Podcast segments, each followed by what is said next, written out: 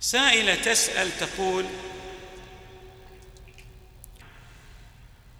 زوجي لا يذهب إلى الحسينية أو المسجد ويصلي في المنزل ولدي ابن أود أن أزرع فيه قيمة الذهاب للمسجد فماذا علي أن أفعل؟ والحال إنني عندما أدخل مع زوجي في حوار أو أقدم له النصيحة يحدث بيننا خلاف. فهل هناك طرق أستطيع من خلالها أن أجعل زوجي يذهب إلى المسجد وبالتالي يصبح قدوة لابني ويأخذ ابني معه إلى المسجد؟ طبعا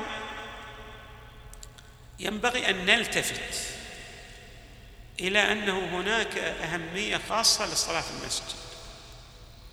وأيضا هناك أهمية خاصة للصلاة لصلاة الجماعة. لو الإنسان التفت إلى أهمية الصلاة في المسجد وإلى أهمية الصلاة جماعة لما فرط في الصلاة جماعة؟ ولما توانى عن الذهاب إلى المسجد.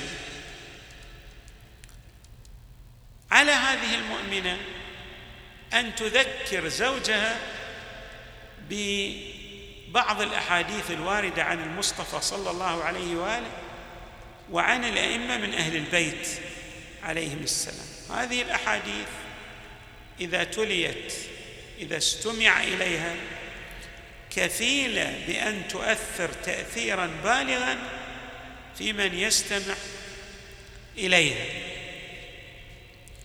نذكر بعضا من هذه الأحاديث الواردة ولكنني اشير قبل ذكري لهذه الأحاديث بأن ما ورد من الثواب في صلاة الجماعة لا يحيط العقل به علما.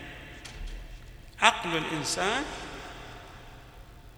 يعني يصعب عليه أن يعرف أسرار ما ورد في فضل صلاة الجماعة. مثلا رواية عن النبي صلى الله عليه وسلم من صلى الخمس في جماعة فظن به خيرا.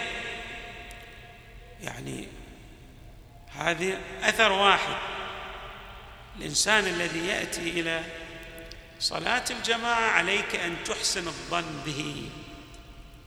أيضا وعنه صلى الله عليه وآله لا صلاة لمن لم يصلي في المسجد إلا من علة.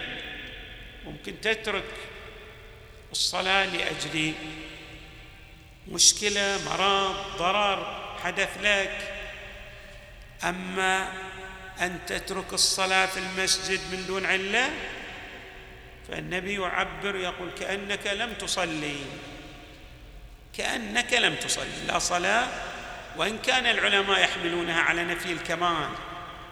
ولكن ينبغي أن نلتفت. يعني كأن هذه الصلاة التي تأتي بها في البيت لو قيست إلى الصلاة في المسجد كأنك لم تصلي.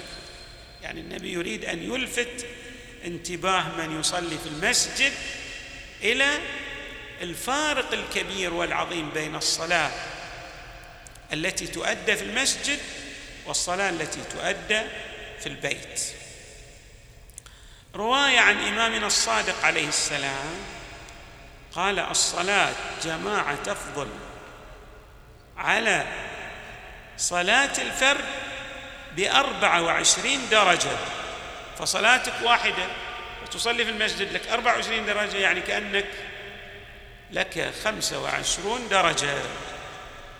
فهل العاقل لو قيل لك أنت بتربح مثلا تتضاعف أرباحك آه، بخمسة وعشرين مرة وأنت عاقل تفرط في هذا الربح الوفير؟ العاقل لا يفرط في ذلك.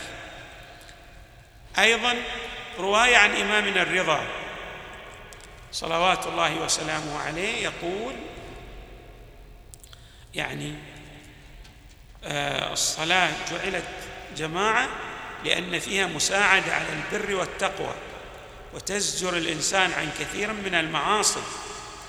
وهناك وصية للقمان وهو يعظ ابنه يقول صلي في جماعة ولو على رأس زج تعرفون إيش معنى الزج الزج هو الحديده التي توضع في أسفل الرمح أو الحلقة المعدنية التي في طرف العصا والمقبض.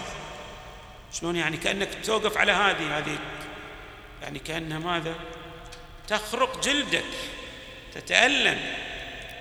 يقول حتى لو كان الألم يصل بك إلى هذا المقدار لا تدع الصلاة جماعة.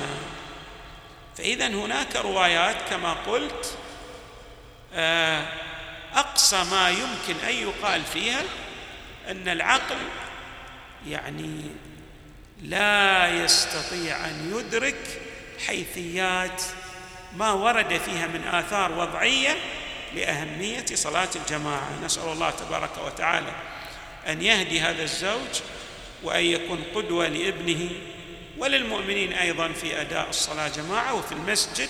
والحمد لله رب العالمين.